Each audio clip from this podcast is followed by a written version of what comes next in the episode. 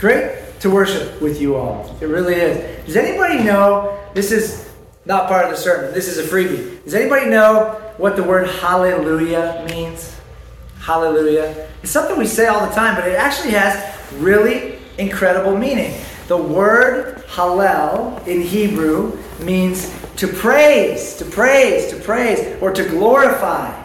So when Jesus was entering into Jerusalem riding on a donkey, who remembers this? It's a scene that happens in the Gospels when he was coming into Jerusalem for the last time and he was riding on a donkey, and the people were saying what's called the Hallel in Hebrew. In Jewish culture, it's a prayer from Psalm 112 to Psalm 118. To Hallel is to praise, and Yah is a short a short, uh, you know, addition of the word Yahweh, which is God's name. So every time you say Hallelujah, Hallelujah in church or in song, you are saying Praise be to Yahweh. Praise be to Yahweh, the Creator of the heavens and the earth. So I thought I'd share that little tidbit before we jump in. So our passage for today is from the book of Romans, chapter 5, and we're going to be in verses 1 through 5. And I know the bulletin says that we're talking about hope, the upward calling of hope. And we are going to talk about hope, rest assured. We haven't changed anything around. But hope is what we're going to get to at the end. Before we get to hope, we have to get through a few other things that this passage talks about. And the first thing, and one of the two main things that I want to talk about with you this morning, is this idea of peace peace. What does it mean if you've been coming to church or you've been a Christian long enough? What does it mean to have peace with God? I know we haven't read our passage yet, but we will in just a second. This is an essential part of the Christian life. What we're about to read says that we have been given in Christ Jesus peace with God. And you know something about peace? It's not just that God wants you to have peace, it's that He actually wants it bad enough that He paid for it. God paid the required price for you and I to have peace with Him. Now, who knows, there's a difference between wanting something and wanting something enough that you're willing to pay for it, right? And the more you're willing to pay, is shows that you want it more and more and more, right? The higher price you're willing to pay, the more badly you want something. God paid a high price so that you and I could have peace with him. But there's something else that this passage offers us. And what that is is an invitation. It's an invitation. It's not just that God wants us to have peace, although he does want us to have that. But he also wants us to have an authentic, genuine Christian life. He wants us to experience genuine salvation and genuine wholeness. And I believe that the passage we're about to read, Romans 5 1 through 5, is an invitation for each one of us to examine what it is to live an authentic Christian life and also to ask ourselves personally Am I experiencing this?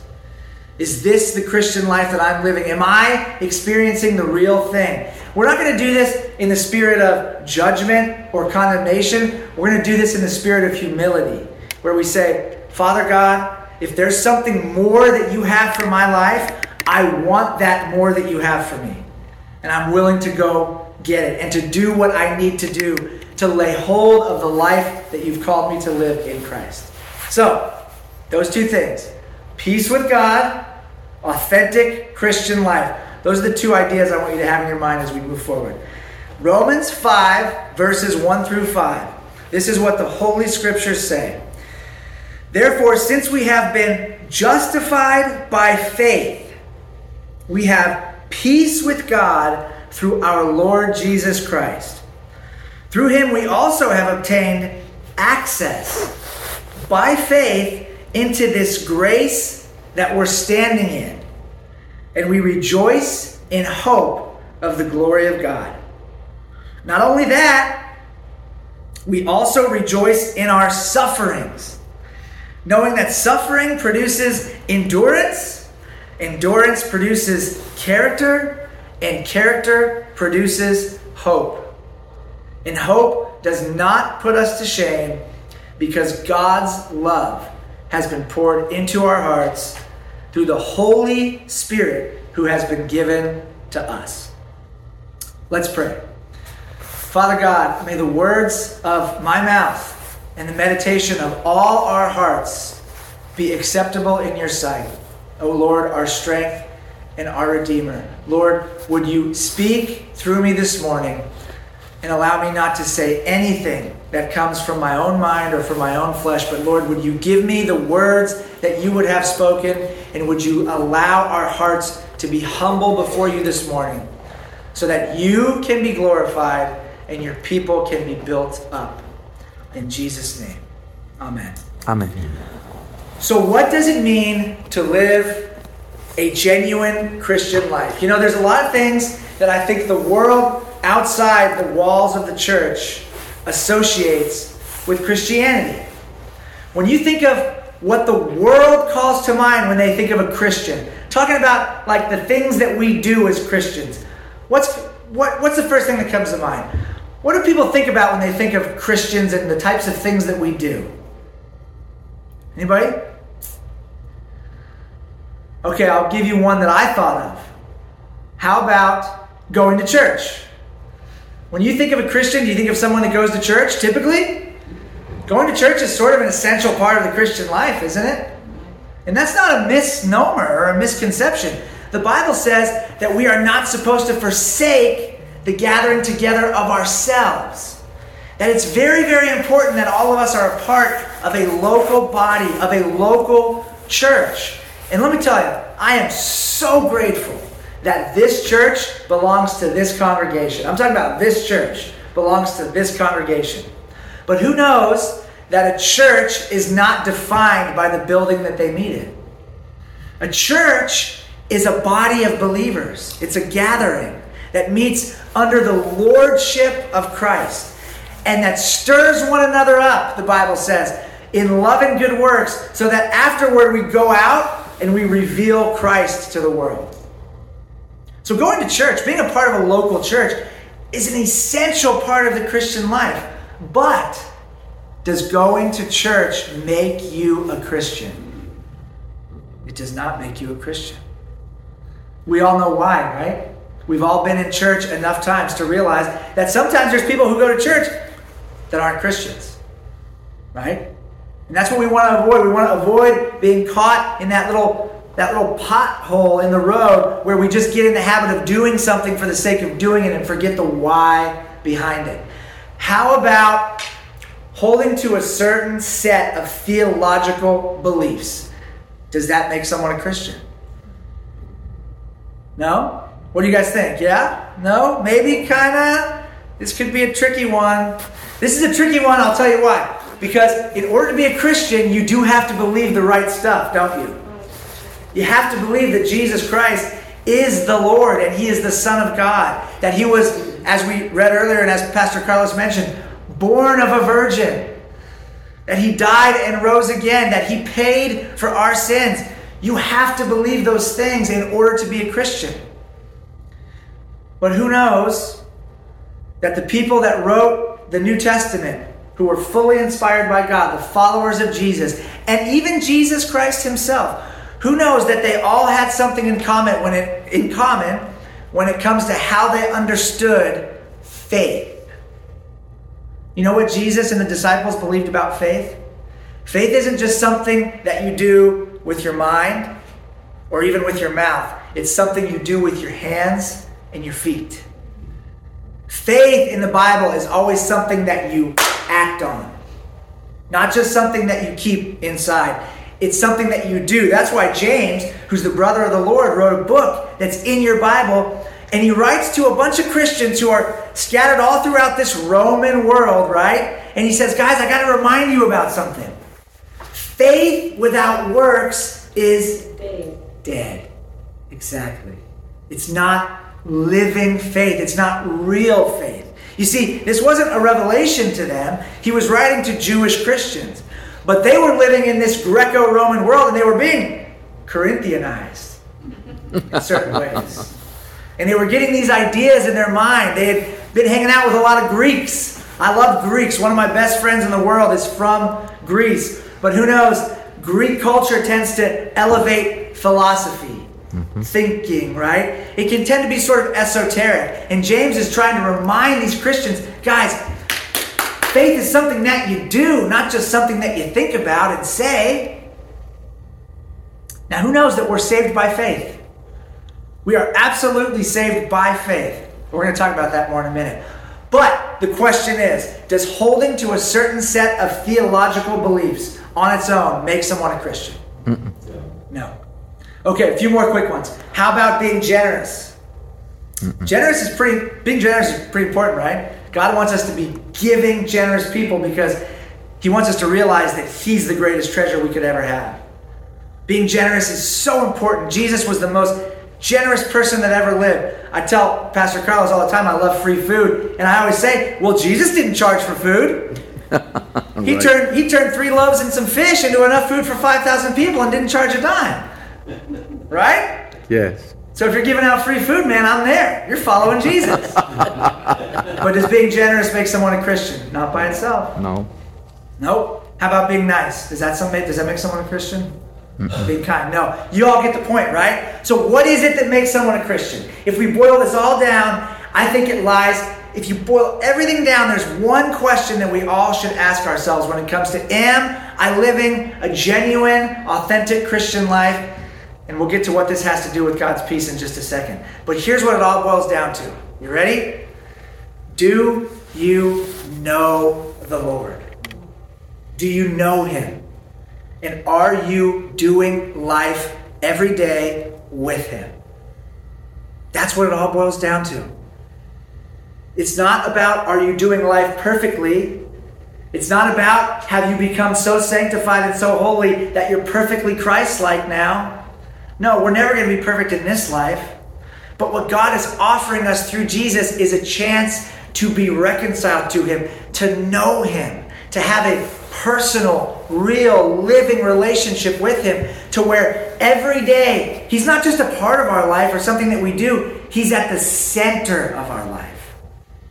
He's motivating every other part of our life. We're living from this place of knowing God and being reconciled to God, being one with Him. That's what it's all about when we're asking the question what does it mean to live the Christian life? Because if you got that part, all the rest is going to follow. All the rest is going to follow.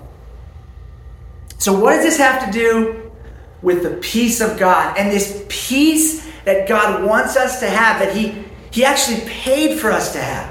Let's look back now at this passage, Romans 5:1, and let's work through it just real quickly a little bit. It says, Therefore, since we have been justified by faith. Now I gotta give you a warning, real quick. You never start a passage of the Bible that says therefore without asking what it's there for. A therefore is always there for something, but since we're short on time, I'll just give you a really quick overview. This is the letter to the Romans, and what the Apostle Paul, who wrote this letter, just got finished doing is walking these people through salvation history. He's taken them all the way back to the beginning. This is what mankind was like. This was the state that we were in when Adam sinned and all of humanity fell into sin afterward. And these are all the things that God has done to get us to this point where now Jesus Christ is on the scene.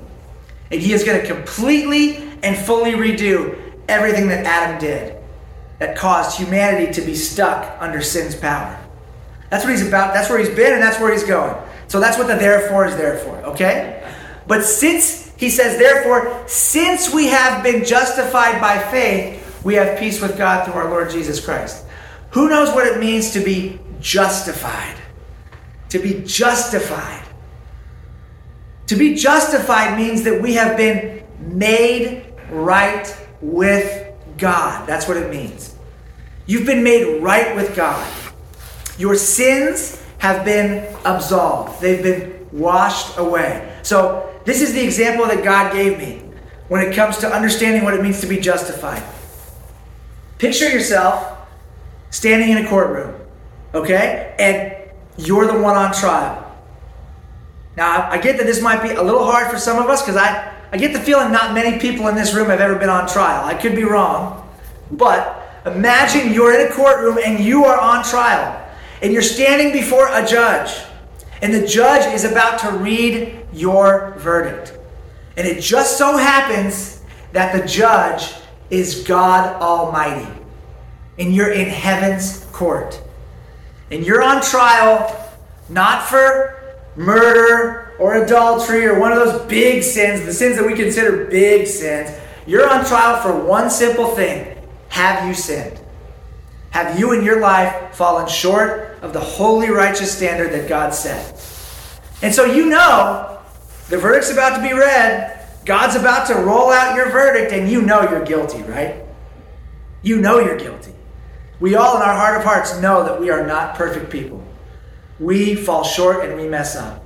And so you're standing in the courtroom, and God Almighty is the judge, and He says, I have a verdict. This court finds you.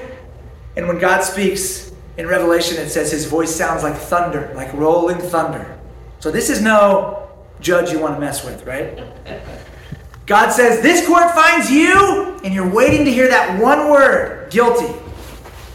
But instead, there's another little word in front of it not guilty. Hallelujah. Not guilty. Hallelujah is right. Praise Yahweh. Praise God. This court finds you not guilty. And you say, But God, Lord, I know I've sinned. I know I've fallen short. And He looks at you and He says, But here's the thing someone else already suffered the punishment for your sin. You are no longer, you are not guilty by this court's record. And you are now declared right with me. There's nothing this court finds in you that's wrong. You're right with me. We have been made right with God. That's what it means to be justified through faith. Through faith. There's only one way to get this. There's only one way to be made right with God. It's through faith. And we know that faith is not something that we just do with our minds, it's something that we act on, right? We're saved by faith. So, how do those two things go together? Here's what it means to be saved by faith. You're standing in that courtroom, and before you've ever had a chance to walk out the door and go do something right, God declares you right. He says, You're right with me. Before you ever even had a chance to go do right, to go live right, He says, You are right. Because God knew from the very beginning that we people would not be able to do right unless He makes us right, unless He made us right, which He's done. Do you see how being made right with God just sort of rolls right into being at peace with God? Because the word peace in the Bible is most often come, coming from this word, it's a Hebrew word. It's the word shalom. Who's ever heard the word shalom before? Shalom. Yeah, you probably have. Now we know that Paul is writing in Romans to a bunch of Greek speaking people. But Paul was a good Jew. He was a Pharisee. He was a religiously observant, faithful Jew. So you know that when he talks about the peace that we have with God, he's thinking about this word, shalom. Shalom. And you know what shalom means? It doesn't just mean peace, it means salvation, deliverance, perfect and complete wholeness in every single way. You have been given wholeness from God. You have been put at peace and been made completely whole in every situation and in everything by God. Through this, being saved by faith, being made right with Him. So, how does this, how does this understanding that we've been made right with God, we've been given His peace, we've been put at peace with God, go with this idea that living the Christian life is something we do with our feet? It's something we're supposed to act on. What does it mean to live a real Christian life, a genuine one? What does it mean to be at peace with God? Y'all? I can say y'all, right? Yes. Those two questions have the same answer. They have the same answer. We have the opportunity through the shed blood of Jesus Christ to do life with God, to be in relationship with Him to wake up in the morning and the first thing we think about is not, oh, I got to do this, I got to do that, or oh man, I really messed up last night. I wasn't nice to my wife, or I, you know, I got frustrated with the kid. No, when we wake up in the morning, the first thing we can think is, wow, God, thank you that I'm right with you. And I get to do life with you now. Thank you that the condemnation that was once on my life is gone. And now I get to live this life that is centered around being in relationship with you and knowing you. Do you see why the next several verses he talks? You know what he talks about after this? It kind of throws people off. He goes through this thing about hope, which is really important. I want to touch on that really quick. He says, We not only have been, ju- not only been justified, and we not only have peace with God, he says, we also have access by faith into the grace that we're standing in. In other words, we have access to God's favor, we have access to it, but we also rejoice in hope of the glory of God. Let me tell you what that means really simply. The hope of the glory of God in the Bible is the expectation that God will be revealed to the world. It's the expectation that when you come to living a life that's at peace with God and in relationship with God, you're not only going to be blessed, you are going to reveal who God is to the world around you. People are going to look at you and they're going to go, wow, something is different about Bob. What happened to that guy? He's just not the same person he used to be. That's why hope's calling is upward. Because when we get this in our hearts and in our minds, it changes who we are. And God starts showing himself off to the world around us his love, his joy, his peace. And that's why the next thing that Paul talks about is rejoicing in suffering. Do you guys get the connection? Look, who knows that all of life, there's some sort of suffering that's going on right? All around you. And in fact, I think I'm okay saying to this crowd, you all know that the older you get, oftentimes the more the suffering increases, right? Is that true? I could say, I'm 35 now, and things don't feel the same as they did when I was 18, and you all would laugh at me. Because I'm 30, I'm the youngest guy in the room, I, am guessing, probably, right? Am I, am I the youngest guy in the room, you think? Okay, yeah, I'm the youngest, okay. but who knows that as you get older, sometimes the suffering increases. Right? And in most situations throughout the history of the church, being a Christian has meant suffering. In other words, it costs you something as far as the world is concerned. It costs you something. Following Jesus is a choice you have to make. But the early church believed two things about suffering. They believe, first of all, that God does his best work in us when we come to points of trial and tribulation. Do you know why that is? Because when we suffer, we learn what really matters. We learn to value the one thing that can never be taken away from us. Our money could be taken away, our loved ones could be taken away, our health could be taken away. Everything could be taken away from us in this life. There's only one thing that can't be taken away, and even death can't take it away it's Christ. He can never be taken away from us. That's why the early church believed that God does his best work in us when we learn how to suffer well, when we learn how to value Christ above everything else in this life. That's why he says, right after he talks about having peace with God, we also rejoice in suffering. That's a totally different way of thinking, isn't it? A totally different way of thinking. They believed one other thing about suffering. They believed that the world would see Christ in us the most when we learn how to suffer well. When we learn not to love our lives, not to love our lives, not to take things personally, not to, when we go through difficulties, say to ourselves, Why, God? Why is this happening to me? No. We say, Why, God, when He declares us righteous. How could you have made me righteous? I'm a sinner. He says, No, I've made you right with me through Jesus Christ.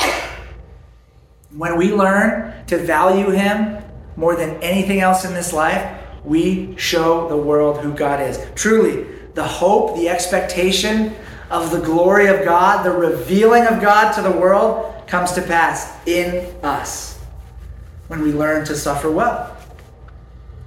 And so, do you see how all of this goes together? Suffering well and having peace with God and living an authentic Christian life.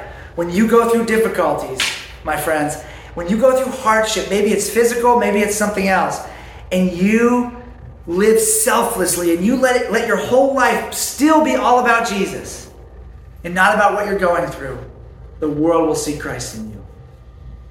And they will go, wow, there must be a God in heaven.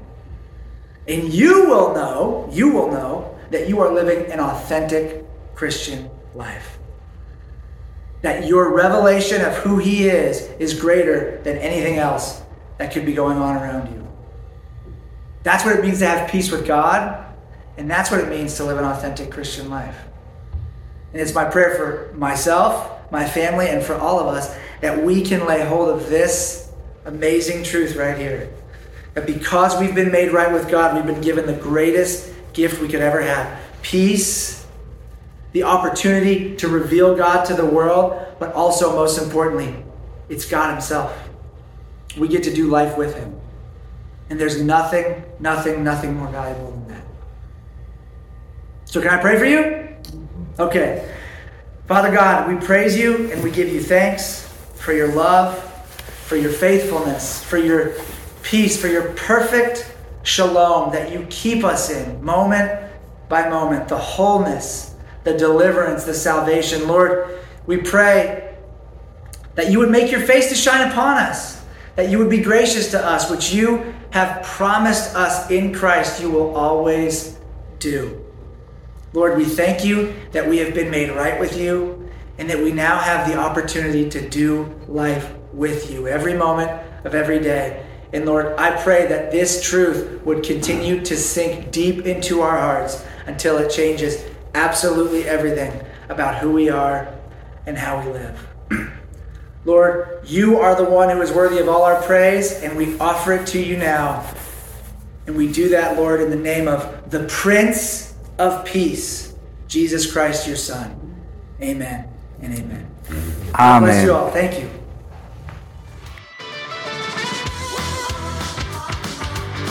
You enjoyed this episode, don't forget to subscribe. Also, please consider giving us a five star review and telling your friends to subscribe as well. We're available on Spotify, Apple Podcasts, iHeartRadio, or wherever you listen to podcasts. Also, don't forget to subscribe on YouTube and check out our website for tons of free, biblically based content like Bible studies, devotionals, articles, and Bible teachings. The That You May Know Him podcast is produced by That You May Know Him Ministries, Durham, North Carolina.